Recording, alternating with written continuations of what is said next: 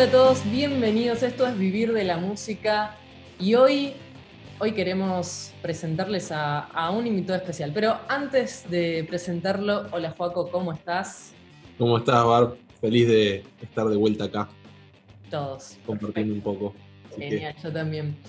Y bueno, como les decía, hoy, viste Joaco, tenemos un invitado especial porque sí, esta temporada, como siempre decimos, estamos haciendo entrevistas a gente que es especialista en algo o la pegó en algún sentido o puede vivir de la música y hoy tenemos a Pablo Kovac con nosotros. Él es cantante, profesor de canto, él tiene un estudio de grabación, da clases de, de guitarra, piano, de lo que se te ocurra y queremos saber cómo es que hizo, pero primero, hola Pablo, ¿cómo estás? ¿Cómo andan? ¿Todo, todo bien, Joaquín? ¿Todo bien, Barbie? ¿Cómo están? Muy Gracias bien. por la invitación, eh, me gustó, me gustó la idea, me gusta. me. No, Por gracias por, por estar acá con nosotros, va, acá virtualmente. Virtualmente, exactamente, porque hay que quedarse en casa. Sí, Así es. Bueno, primero que nada queremos que nos cuentes un poco acerca del estudio. Es, eh, vos tenés el estudio que se llama Estudio Liberarte. ¿Cuándo empezó? ¿Cuáles fueron eh, los disparadores que te llevaron a, empezar con todo esto? Eh, y si siempre tuviste este objetivo de crear eh, un, un estudio, ¿no? De grabación o, de clases también. Mirá, um, la verdad, no. Si vos me preguntás, ¿pensabas eh, estar hoy 2020 haciendo esto o no sé si la palabra sería haciendo esto, la frase, mejor dicho, ¿no? Pero sería, ¿pensaste, pensabas en una escuela de música, pensabas hacer un estudio de grabación o dedicarte al coaching y demás? La verdad es no.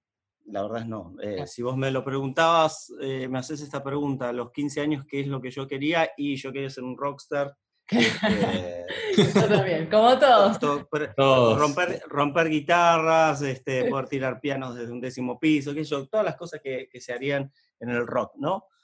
Pero mm, con el tiempo fui conociendo profes y fui tomando clases y, y fui encontrándome con gente que me hizo, me hizo primero creer en mí y, y- y también me fue enseñando y fui aprendiendo en el viaje. Yo digo que esto, esto es un viaje y uno lo tiene que, que cada, cada kilómetro que hace o cada paso te enseña, ¿viste? Y me fue como bajando un poco la espuma de eso y me fue haciendo entender de que cantar en un bar también, también está bueno, también estás haciendo música, no necesariamente tenés que llenar un river, no necesariamente tenés que eh, eh, andar en la limusín con, con los fans y la seguridad, sino que también, eh, digamos, estás haciendo, viviendo de la música o estás en la carrera de la música de otro lado, ¿no? Del lado de, de- desde producir, desde eh, coachear a un músico, ¿no? Prepararlo.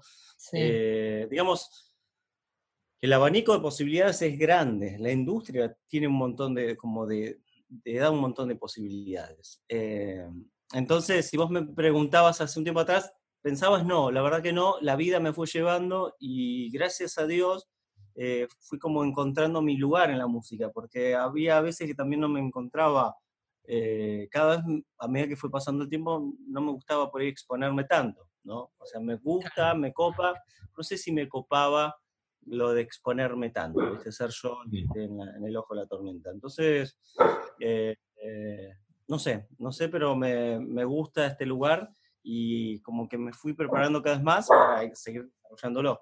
Eh, y el estudio, vos me preguntabas qué era el estudio, ¿no? Que era liberarte.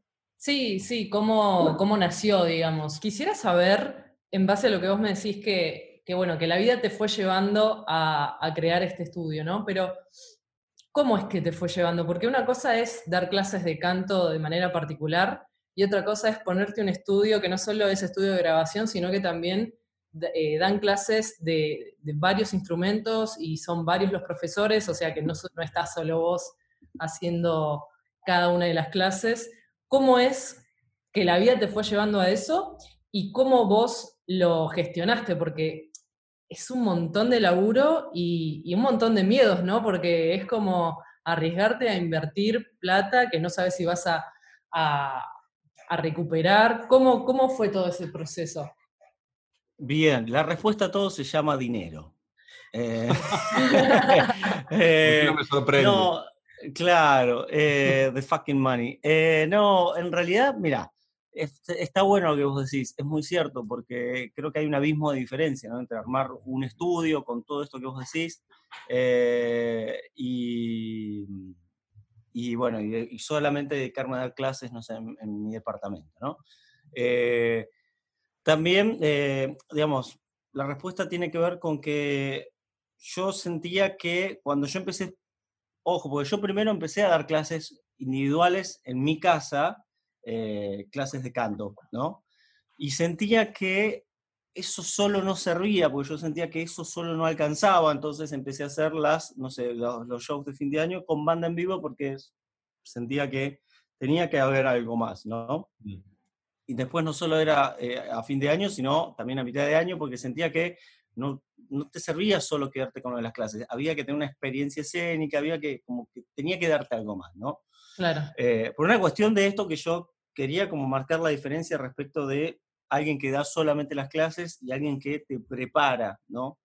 Para vivir de la música o te prepara como artista de una manera más... Eh, Integral. Completa, ¿no? Integral, claro. Entonces, bueno, empecé con eso. Después empecé a obviamente a armarme con placas de audio y armarme y a comprar equipos y micrófonos. Y el departamento se iba haciendo cada vez más chico. Mm. Y después surgió la posibilidad de que, mm, de que otras personas vengan también a dar clases, porque me parecía que el que canta también tiene que tocar algún instrumento. Entonces siempre fue como sumándole algo, sumándole algo, y de repente la bola fue creciendo y se hizo gigante. Y, mm, y eso en un departamento no lo puedes llevar a cabo. Entonces decidí, creyendo en esto que estábamos haciendo, en apostar en algo mucho más grande, ¿no?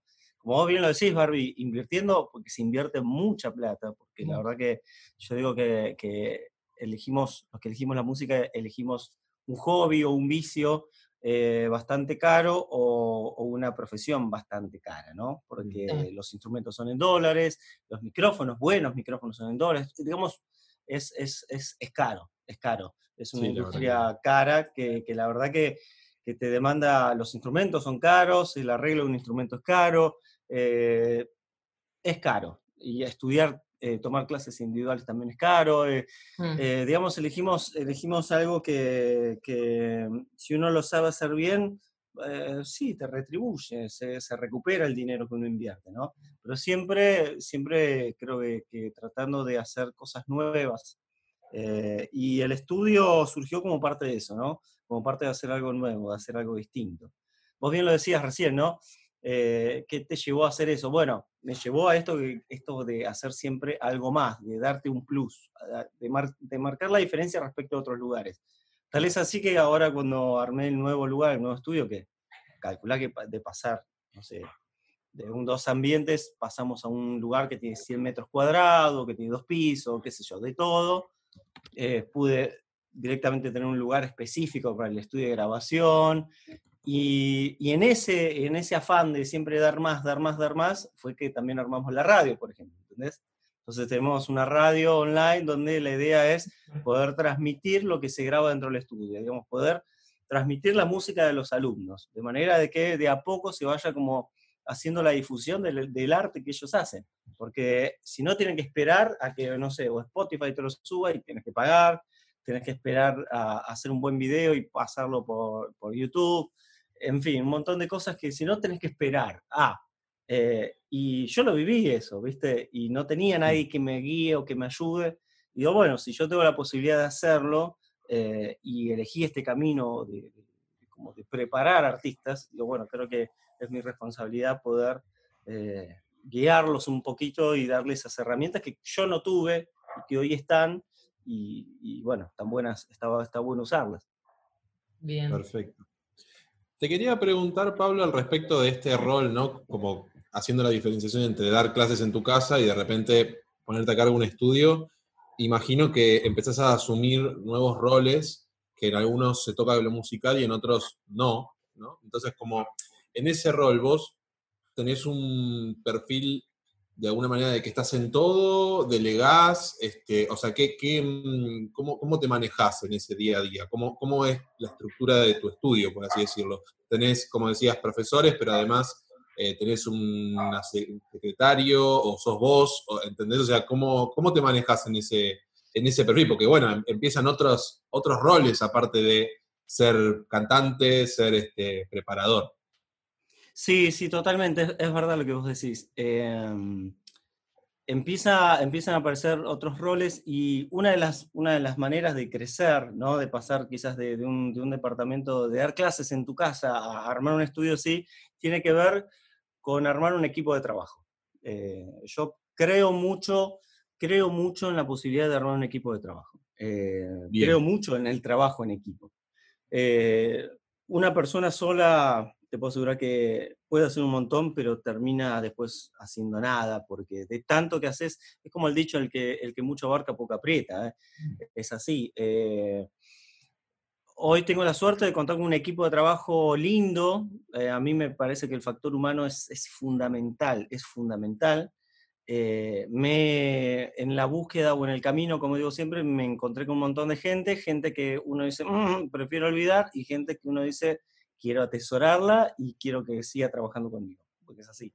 Eh, em, bueno, en, eso calcula que hay, hay bueno, está, estaba Flor, nuestra secretaria, que, que, bueno, después ella nos tuvo que abandonar, y ahí es donde entra mi mujer, que, me ayuda en todo lo que es las tareas administrativas, y eh, calcula que yo, digamos, es como vos decís, eh, tenés que estar un poco en todo, porque también estoy dando mis clases, que me gusta dar mis clases, pero al mismo tiempo también estás un poco con el oído y la oreja de qué es lo que pasa en las otras aulas, por una cuestión de decir, eh, bueno, a ver, vamos a, que todo funcione bien, pero al tener un equipo de trabajo y gente de confianza, te permite relajarte. Entonces, está bueno porque cada tanto hacemos una reunioncita o hacemos un asado en la terraza del estudio y como que nos ponemos de acuerdo en, che, bueno, a ver, vamos a hacer una cosa, tratemos de trabajar ciertos temas y esos temas mm, todos lo trabajamos al mismo tiempo y después lo único que tenemos que hacer es ensamblar, ¿viste? Entonces sabemos que ahorramos tiempo de ensayo, sabemos que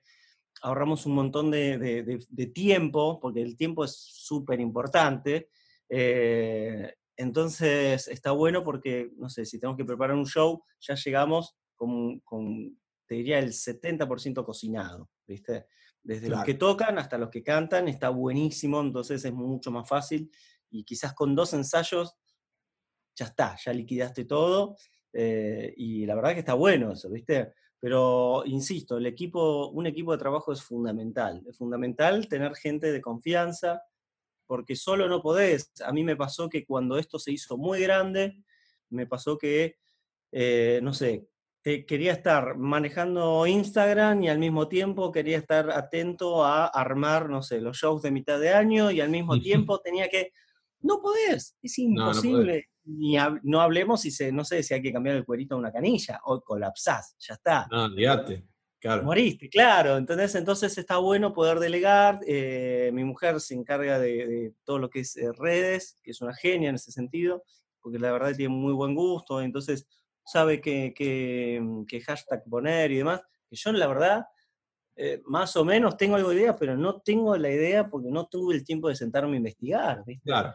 Eh, y todo eso te roba tiempo. Si vos no sabes delegar, no, no avanzás. El problema creo que es cuando uno no sabe delegar o no se anima, porque uno sabe que si uno lo hace, lo, yo lo hago bien. No, pero confía que el otro lo va a hacer bien también. Por ahí se puede equivocar, ¿eh? Y ahí es donde vos decís, bueno, con esta persona me conviene trabajar o con esta no. Eh, es así. Sí, sí, sí. Pero bueno, eh, tiene que ver con eso, con arriesgarse un poquito también, ¿no? Y confiar y darle un poco de, una cuota de confianza a la otra persona, eh, porque si no, no avanzás, no avanzás, te quedas ahí. Realmente. Bueno, este, mm, después con respecto a tu, tus experiencias previas ¿no? al estudio, eh, que antes me, olvidé de preguntarte, ¿hace cuánto que lo, lo tenés el estudio? ¿Cuándo, ¿cuándo es que empezó? El estudio, el estudio en sí que yo dije, me voy a abrir y a 10 años seguro. Claro, es un montón. Ah, estoy por ahí, sí, estoy por ahí. Eh, perfecto. y antes, ah, ah, perfecto. Y antes de eso, em, vos este, tengo entendido que te, trabajaste un tiempo también como coach vocal en varios programas, este, entre ellos creo que era Operación Triunfo, eh, Talento Argentino. Te quería preguntar al respecto de eso, ¿no? ¿Cuál, cuál fue tu experiencia brevemente y, qué, y, si pensás que, digamos, ese tipo de programas este, pueden ayudar eh, por lo menos a un determinado tipo de músico que quiere en este mm, sendero ¿no? de vivir de la música, de prosperar, de crecer, si vos pensás que ese tipo de programas pueden ayudar o no, o sea, ¿cuál es tu experiencia después de tanto tiempo? Mira, tengo, tengo un dilema con eso. Eh, sí, porque yo creo que, eh, digamos, es bueno, eh, como decía Bart Simpson, ¿no? Malo si lo haces, malo si no lo haces, ¿no? Este, porque está bueno, la verdad que, está, está bueno, tiene, te da una posibilidad que está buena, que te permite llegar, te permite hacerte conocido de la noche a la mañana, quizás te vas a ahorrar mm. mucho tiempo de camino, pero eh, si no estás preparado musicalmente, mentalmente, para pasar de la noche a la mañana a la fama, creo que, te puede golpear fuerte, ¿viste? Mm. Eh, esos tipos de programas, digamos, viéndolo desde un lado egoísta, viéndolo desde mi lado, mi saldo fue sumamente positivo, porque a mí me permitió, no sé, decir que eh, cuando salía del canal, que te preguntaban si dabas clases, eh, si doy clases, escribirme al estudio. Y entonces el estudio va creciendo y se va haciendo grande y, digamos, desde mi lado me sirvió un montón. Eh, mm. me sirvió para, me sirve todavía para ir a dar seminarios a, a otras provincias, te sirve en un montón de aspectos, te abre un montón de puertas, ¿no? Eh, a diferencia quizás de otros docentes. Eh, viéndolo desde el lado del participante, eh, si vas con la, con la idea clara de que eso no es más que una vidriera comercial y lo que vos vas a vender es un producto, y solamente vas con la idea de mostrarte, de lucirte, de que el video o la foto, no sé, en su momento era pelufo, con la foto con, no sé, con quien quieras te sirve, eh, porque la gente es mucho lula, lamentablemente, eh, sí, te sirve.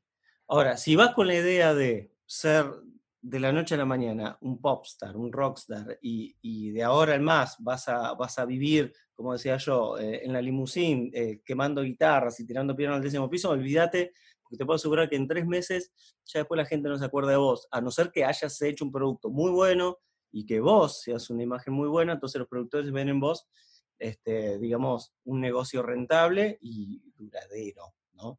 Pero lamentablemente, eh, lamentablemente muchos chicos a veces se frustran porque van con otra idea, van con la idea de ganar, con la idea de hacerse conocidos, de hacerse famosos.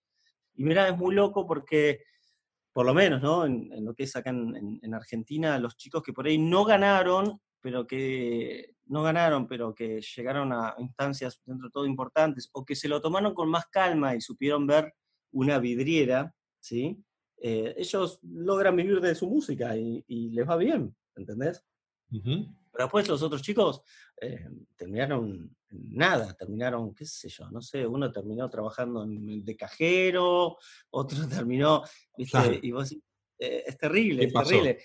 ¿Qué pasó? Y muy simple, lo que pasa es que también es, es, medio una, es una cortina de humo, porque te vende que de la noche a la mañana sos un rockstar y vas a vivir por siempre la música, pero no te dice, che, mirá que tenés que seguir preparándote.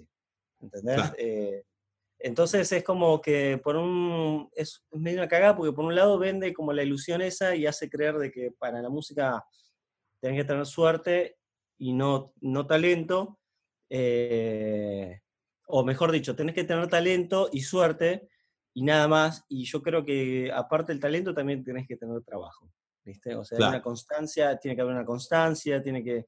Y ahí se marca la diferencia. Y he tenido alumnas que, que, digamos, que hoy una de ellas es muy, muy conocida eh, y, y, vos la ves y, la verdad que, que, llegó donde llegó por su constancia, por su, por su afán, por sus ganas de crecer, ¿entendés?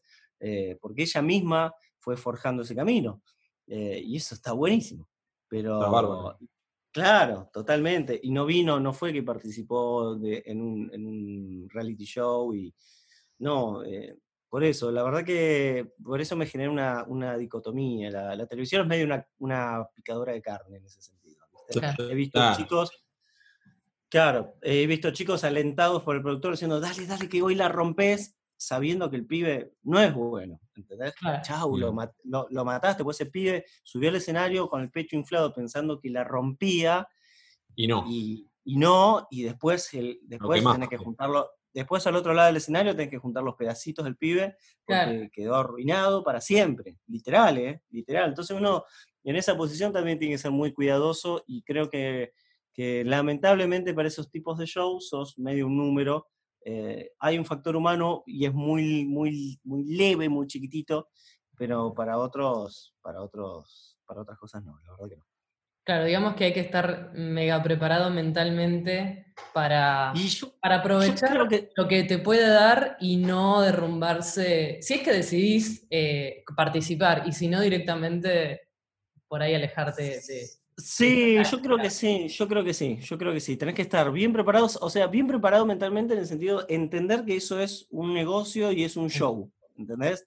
Y mm. vos ahí lo único que vas a hacer es sacar tu propia tajada, porque ya para esto los productores ya sacaron su tajada, todos sacaron su tajada, y si vos no sos lo suficientemente vivo eh, para saber aprovechar las oportunidades del momento, cagaste, te puedo asegurar que te usaron tres meses y ya está, perdiste, perdiste, porque es así, ¿entendés? Eh, es, es medio cruel en ese sentido, es medio cruel. Es mm. medio cruel, pero insisto, del otro lado también me genera la dicotomía que digo, bueno, está buenísimo porque también te da una chance y una oportunidad, ¿viste? Pero bueno, eh, qué sé yo. Depende. Es, raro, es raro, es raro. Bueno, hablando de un negocio próspero y duradero, em, y volviendo un poquito al estudio. Sí. Más teniendo en cuenta que estamos en Argentina y calculo que en cualquier país latinoamericano pasa lo mismo, esto de, la inestabilidad económica y de no tener un sueldo fijo todos los meses, ¿cómo es que vos te manejaste para, bueno, para poder vivir de esto, teniendo en cuenta todo esto que, te digo, ¿no? Y, me imagino que te habrá pasado alguna que otra vez en estos 10 años que vos comentás de, pensar, che, eh, no tengo suficientes alumnos o este mes estoy bastante jodido y ahí dependés 100% de vos porque sos tu propio jefe y, es tu propio negocio. ¿Cómo es que manejas esas situaciones? Bueno, ahí es cuando trato de ir al banco que está cerca del estudio y le robo la jubilación a las viejitas. Eh, a punta de guitarra. Eh, no. Eh, las conmueve con una balada. Las conmuevo con una balada, entonces ellas están en plena congoja y ahí les saco la jubilación. Eh, les recomiendo ir siempre del 1 al 10. más o menos van temprano las viejas, así que calcular a las 10 de la mañana ya están en la puerta del banco. No, vos sabés que está muy buena la pregunta que haces, porque eso pasa mucho. Digamos, no solo en la industria de la música, sino que en, creo que cualquiera que, mm, que, que, se dedica o que tiene un negocio independiente, lo sufre mucho, ¿no? Estos, estos vaivenes de la economía.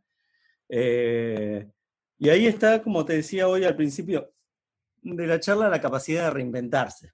Eh, la capacidad de reinventarse yo creo que es, es fundamental, el hecho de decir, bueno, a ver, ¿qué puedo dar distinto a los demás y hacer de que la, oferta sea cada vez más interesante, ¿no? Eh, y acá está también el hecho de que uno tiene que ser un poco organizado con, en cuanto a lo monetario y saber que tenés la época de vacas gordas y la, la época de vacas flacas. Entonces, en la época de vacas gordas, quizás ir ahorrando, generando un colchón para cuando vienen estos, estos meses de inactividad este, o, bueno, nada, o un gasto extra porque quizás tenés que renovar el contrato de alquiler del lugar o nada, esas cosas. Entonces como que uno ya eh, lo va, lo prevé y puede como ir armándose durante el año un colchón, ¿no? Eh, en realidad tiene que ver con eso. Igual yo siempre fui muy arriesgado, como que siempre traté del dinero, no es que me quemen las manos, sino que fui como siempre invirtiendo, invirtiendo, invirtiendo, invirtiendo. Entonces, eh, digamos, yo siempre invertí pensando en que eso después me iba a generar más, ¿no? No pensaba en, uh, qué gasto que es comprarme, no sé, qué gasto que es comprarme un micrófono, la puta madre es inalcanzable, no, no, mejor no lo compro. No, sí, lo compro, sé que me va a costar, lo compro en cuotas, eh, sé que me va a costar mucha guita, pero sé que lo voy a recuperar, porque eso me va a generar más ingresos, ¿entendés? Y en algún momento lo voy a terminar de, pagar y ya voy a quedar, capitalizado, este, y es después, ese micrófono me va a seguir generando ganancias, ¿entendés? Este, entonces es como que yo lo veo como que, el, que no lo veo como gasto, sino como lo veo como inversión y que esa inversión se paga sola, digamos, ¿no? Con trabajo. Sí. Pero estas épocas que vos decís, eh, como ahora que nos agarró una cuarentena, no sé cuándo va a salir este, esta entrevista, pero... Eh, y es acá donde uno tiene que reinventarse. De la noche a la mañana yo me di cuenta que tenía que tener una cámara web muy buena, eh, me di cuenta que tenía, me di cuenta que tenía, que toda la inversión que fui haciendo durante todo este tiempo, de buenos micrófonos, de buenos auriculares, de placas de sonido, de consolas, esas cosas, hoy las estoy usando. Porque el día previo, por ejemplo, a, a decretarse la cuarentena esta inminente, yo lo único que hice fue meter todo en una valija y traérmelo a mi casa. No tuve que salir o pensar cómo voy a hacer con... No tengo micrófono. No, no, no, directamente fue elegir, sentarme y elegir, bueno, a ver qué micrófonos me llevo. Genial eso, ¿entendés? Si yo no hubiese pensado de ese modo, quizás hoy estaría pensando, uy, la puta, tengo que comprarme mi micrófono, tengo que... Y, quizás no, no, no podría, ¿entendés? Entonces yo creo que está bueno ser consciente y saber de que uno tiene que ir eh, invirtiendo todo el tiempo, y reinvirtiendo, invirtiendo y reinvirtiendo, ¿no? Eh, en estar al día con, con, buenos instrumentos, de tener buenos equipos, de esas cosas, ¿no? Eh, entonces cuando viene esta época te permite hacer esto que vos decís, eh, innovar, te permite adaptarte a los tiempos que corren. Hoy los tiempos que corren son online. Bueno, genial, tengo el equipo como para poder trabajar online y que no decaiga, digamos, en un 100% mi, mi, mi trabajo gracias a Dios, todavía sigo trabajando bastante bien pese a la situación.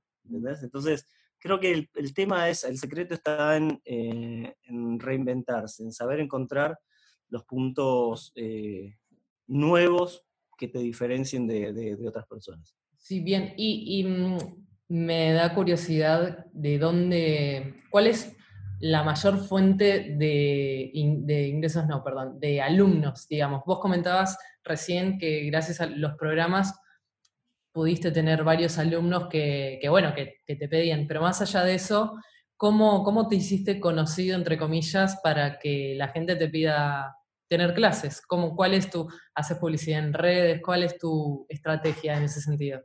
Mira, los primeros años, los primeros años, eh, no hacía publicidad, digamos, trabajaba del boca en boca, era todo del boca en boca, que hasta aún hoy sigue funcionando así y está buenísimo.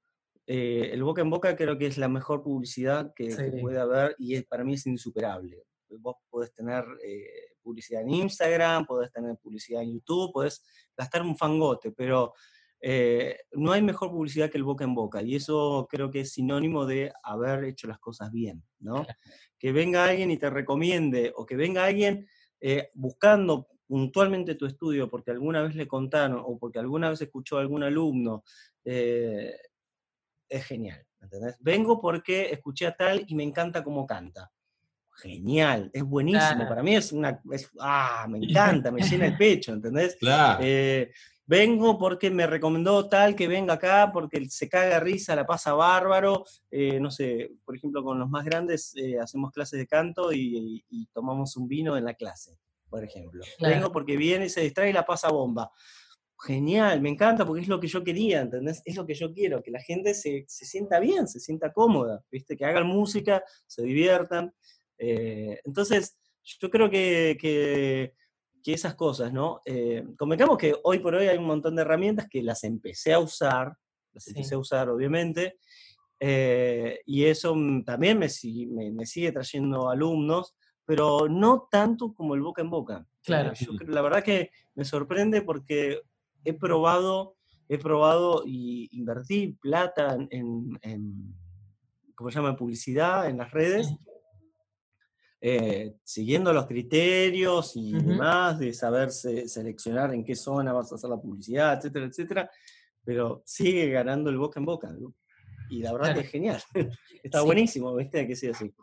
Perdón, Juaco, sé que tenés eh, alguna pregunta ahí, pero como que me van surgiendo algunas.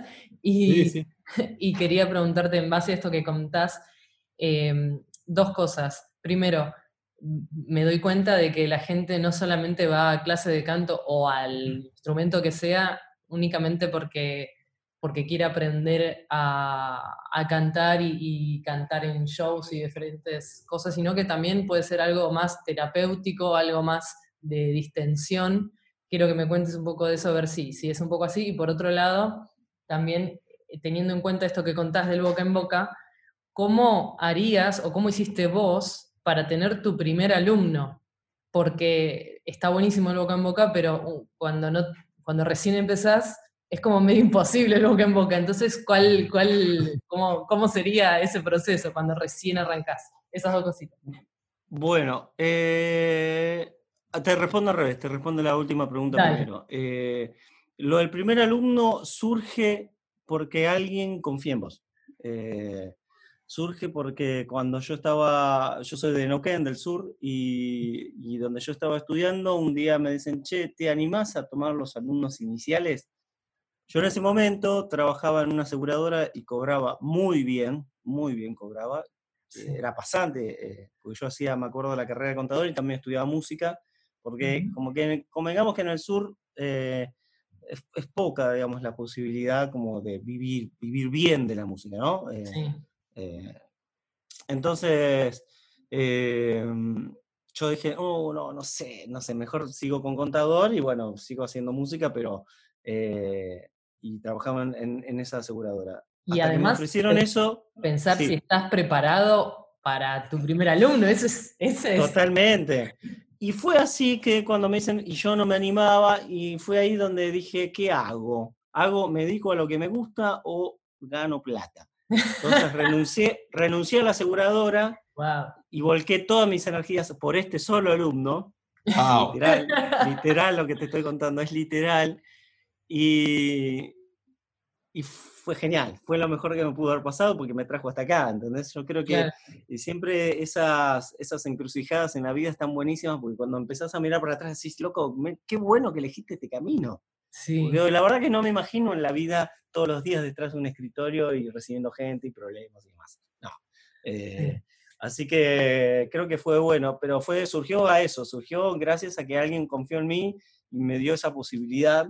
Y, creo que no lo defraudé porque después me empezaron a dar un montón de alumnos más. Eh, claro. Entonces, es como que, bueno, buenísimo, genial. Eh, pero bueno, tiene que ver con eso, con que alguien confíe en vos. Ojo, ¿eh? alguien confió en mí y me prestó un lugar y, me dio, pero también sucede que alguien confía en vos y, decide entregarse eh, a vos para que vos le enseñes, ¿entendés? Eh, y eso también es que alguien confíe en vos y te elija, entonces está buenísimo también. yo creo que el primer paso es la confianza en uno y la confianza del otro para con vos también, ¿no? Y eh, después la otra pregunta que vos me hacías de, si la gente lo, hace de modo terapéutico, sí, claro que sí. De hecho, eh, digamos, el estudio a mí me copa la idea de poder trabajar con estas dos cosas, ¿no? Trabajar con gente que se quiere dedicar, que tengo un montón de alumnos que, de hecho estudian para ser actores, que estudian para ser músicos, y después tener gente que, em, que lo hace, sale de la oficina y se viene al estudio porque les gusta les gusta el ambiente, les gusta venir a cantar, como te decía hace un rato, tomarse un vino, conocer gente, porque también les gusta conocer gente. Eh, entonces también una de las maneras que, yo tenía de, digamos, una, el eslogan que armé para el estudio es, ¿y vos qué esperás para hacer lo que te gusta? ¿no? Eh, creo que vivimos en un mundo donde cada vez está más loco y cada vez corremos a mil y no tenés tiempo quizás de hacer lo que te gusta, ¿no? Y vas delegando, vas delegando, y, este eslogan surgió a raíz de la experiencia, de cruzarme gente de quizás 50 años que te dice, con una billetera hermosa y una cuenta bancaria hermosa, y te dice, Pablo, la verdad que me encantaría estar en tu lugar, y yo le me encantaría tener tu billetera y tu cuenta, pero te juro. Pero, pero, pero claro, sí, sí, porque me ha pasado, me ha pasado gente que posta que tiene unos trabajos espectaculares o que tiene unos cargos espectaculares y que así todos ellos cambiarían, dejarían todo y, les gustaría estar en mi lugar, ¿viste?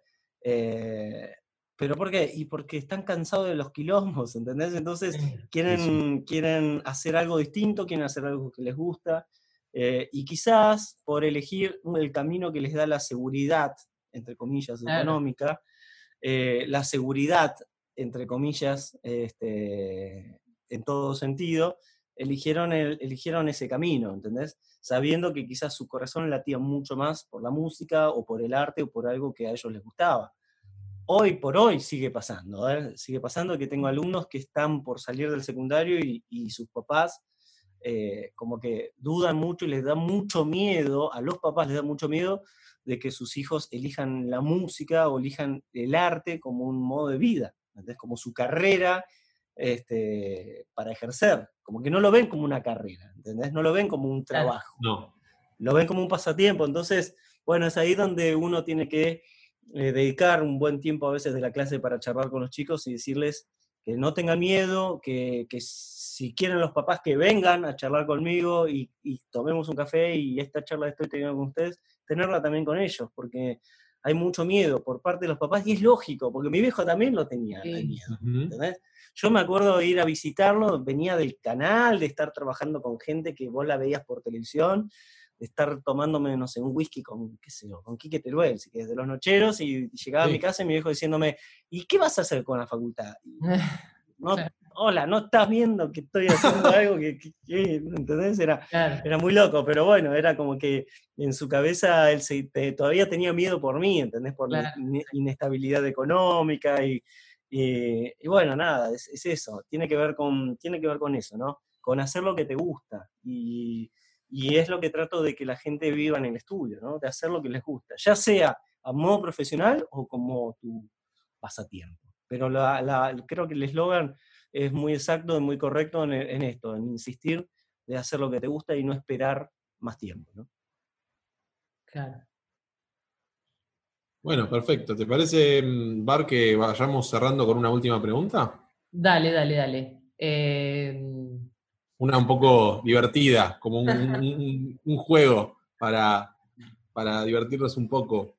Este, supongamos que podés volver el tiempo atrás y tenés la posibilidad de aconsejar a ese yo del pasado que va a arrancar ¿no? el estudio, que arranca todo, todo esto que nos acabas de contar, este proyecto propio, esta, este, este salto ¿no? al vacío que te mandaste y que hoy decís qué bueno que lo hice, ¿no? Pero para ese que está arrancando, ¿no? Porque siempre hacemos esto en pos de pensar en esa persona que está arrancando o que está en ese proceso y cualquier tip, cualquier ayuda viene bien. Entonces, si tuvieras la posibilidad de aconsejar a ese yo, ¿qué le dirías? ¿Qué, le dirías? No, no vayas por acá o anda por acá, o qué, te hubiese gustado que te digan en ese momento. Eh, lo primero que me hubiese gustado que me digan es comprar dólares. Comprar dólares, pues se ve toda la mierda, después te va a costar un huevo un micrófono, la guitarra te va a costar un huevo, la encordada, comprar encordados, ahorrar, comprar cuerdas, comprar cuerdas y andamos rotando cuerdas, esas cosas me hubiese gustado. No, eh, eso eh, seguro. de hecho lo hago, ¿eh? Ojo que eso lo hago, lo fui Está muy bien porque de ayer a hoy ya de, de, 80 a 120, así que... Sí, sí, sí, por eso. Eh, no, mira, hablando, hablando de de veras, em, eh, hablando de de veras, si, si yo pudiese volver el tiempo atrás, eh, creo que no cambiaría nada, quizás, quizás sí, quizás, quizás lo único que me diría es no abandones, no abandones, eh, no sé, no abandones, em, no abandones tus estudios, no abandones eh, porque obviamente yo quería, si vos me das a elegir, yo tenía ganas todavía de continuar con guitarra clásica, de seguir haciendo, después tenía pensado hacer cello, ¿entendés? O sea, como que seguía pensando en, seguir estudiando, ¿no? Pero a medida que el circo se va haciendo más grande, te va sacando más tiempo y no te va alcanzando. Eh, me diría eso. ¿Y qué más me diría? Y no abandones tu música, no dejes de hacer música, eh, que por momentos lo he descuidado y lo he dejado de hacer eh, por dedicarme quizás a otros. Pero que tampoco me disgusta porque, como te decía hoy al principio, estoy haciendo lo que me gusta, estoy viviendo de la música. Eh, y como decíamos al principio de la charla, no, no, necesariamente tienes que ser un Rolling Stone para considerarte que vivís de la música o que, o que sos músico. La verdad que no. Eh, hay un concepto un poco erróneo en el sentido de pensar que, no sé, eh, si no lees partituras, no sos músico, eh, y hay músicos zarpados de la hostia, que por ahí vos les pones una partitura y lo mataste, porque me ha pasado, me ha pasado por ahí llevarle la partitura a un pianista para hacer, no sé, porque teníamos que cantar el Ave María en una iglesia, y alguien que yo veía que era un pianista de la hostia no supo leer la partitura y lo maté, ¿entendés? Eh, y después me ha pasado por ahí gente que es músico de conservatorio, también músico de la hostia, que, que te lee cualquier cosa, eh, y sin embargo después para la hora de improvisar no podía hacer nada, ¿viste? qué sé yo, es tan relativo, es tan relativo esto. Entonces, eh, nada, yo, yo, me diría eso, ¿viste? Eh, como consejo a mí. Después el resto creo que no cambiaría nada. La verdad que no cambiaría nada. Eh, me, me, seguiría diciendo de, hacer lo que me gusta. y sigo con ese, como ustedes bien lo, lo, ven, sigo con, con, la idea de que uno debe hacer lo que le gusta. Porque es el único modo de ser feliz. ¿eh? es el único modo. Vos podés, como te decía, este alumno tiene una cuenta hermosa, una billetera gordita, divina, pero quizás no es tan completo y no es tan feliz porque no hace, no está lleno con lo que le gusta. Mm. ¿Entendés? Y es un bajón, la verdad que es un bajón. Eh, es un bajón, entonces quizás prefiero ganar unos mangos menos, pero sé que, me levanto y estoy rodeado de instrumentos hermosos, haciendo lo que me gusta y está buenísimo, está buenísimo. Buenísimo. Eh, así que bueno, es eso. Genial. Bueno, gracias Pablo por todo esto que nos contaste. Fue muy divertido y, educativo también. Así que bueno. espero que, a la audiencia también le guste y cualquier consulta que tengan, si bien esto ya va a estar grabado, pueden hacernos todas las consultas a nuestro Instagram, cómo vivir de la música. Pueden dejarlo en los comentarios y, y le mandamos las preguntas a Pablo y él las puede contestar después. Por ahí hacemos un, un IGTV, un Instagram Live, lo que sea, eh, que va a estar bueno seguro.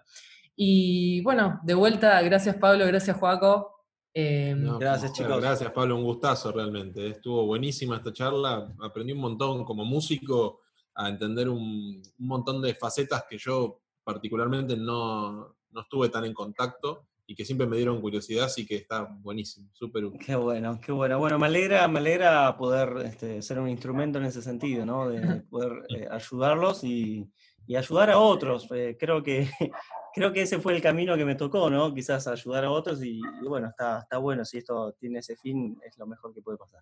Así que gracias a ustedes. Y cualquiera que quiera mm, formar parte de tus clases, Pablo, ¿querés dejar algún contacto para, Sí, mira, nos pueden ubicar eh, por mail eh, a estudioliberarte, eh, arroba gmail. Nos pueden, se pueden meter en nuestra página que es estudioliberarte.com o, o, Instagram que es arroba estudioliberarte.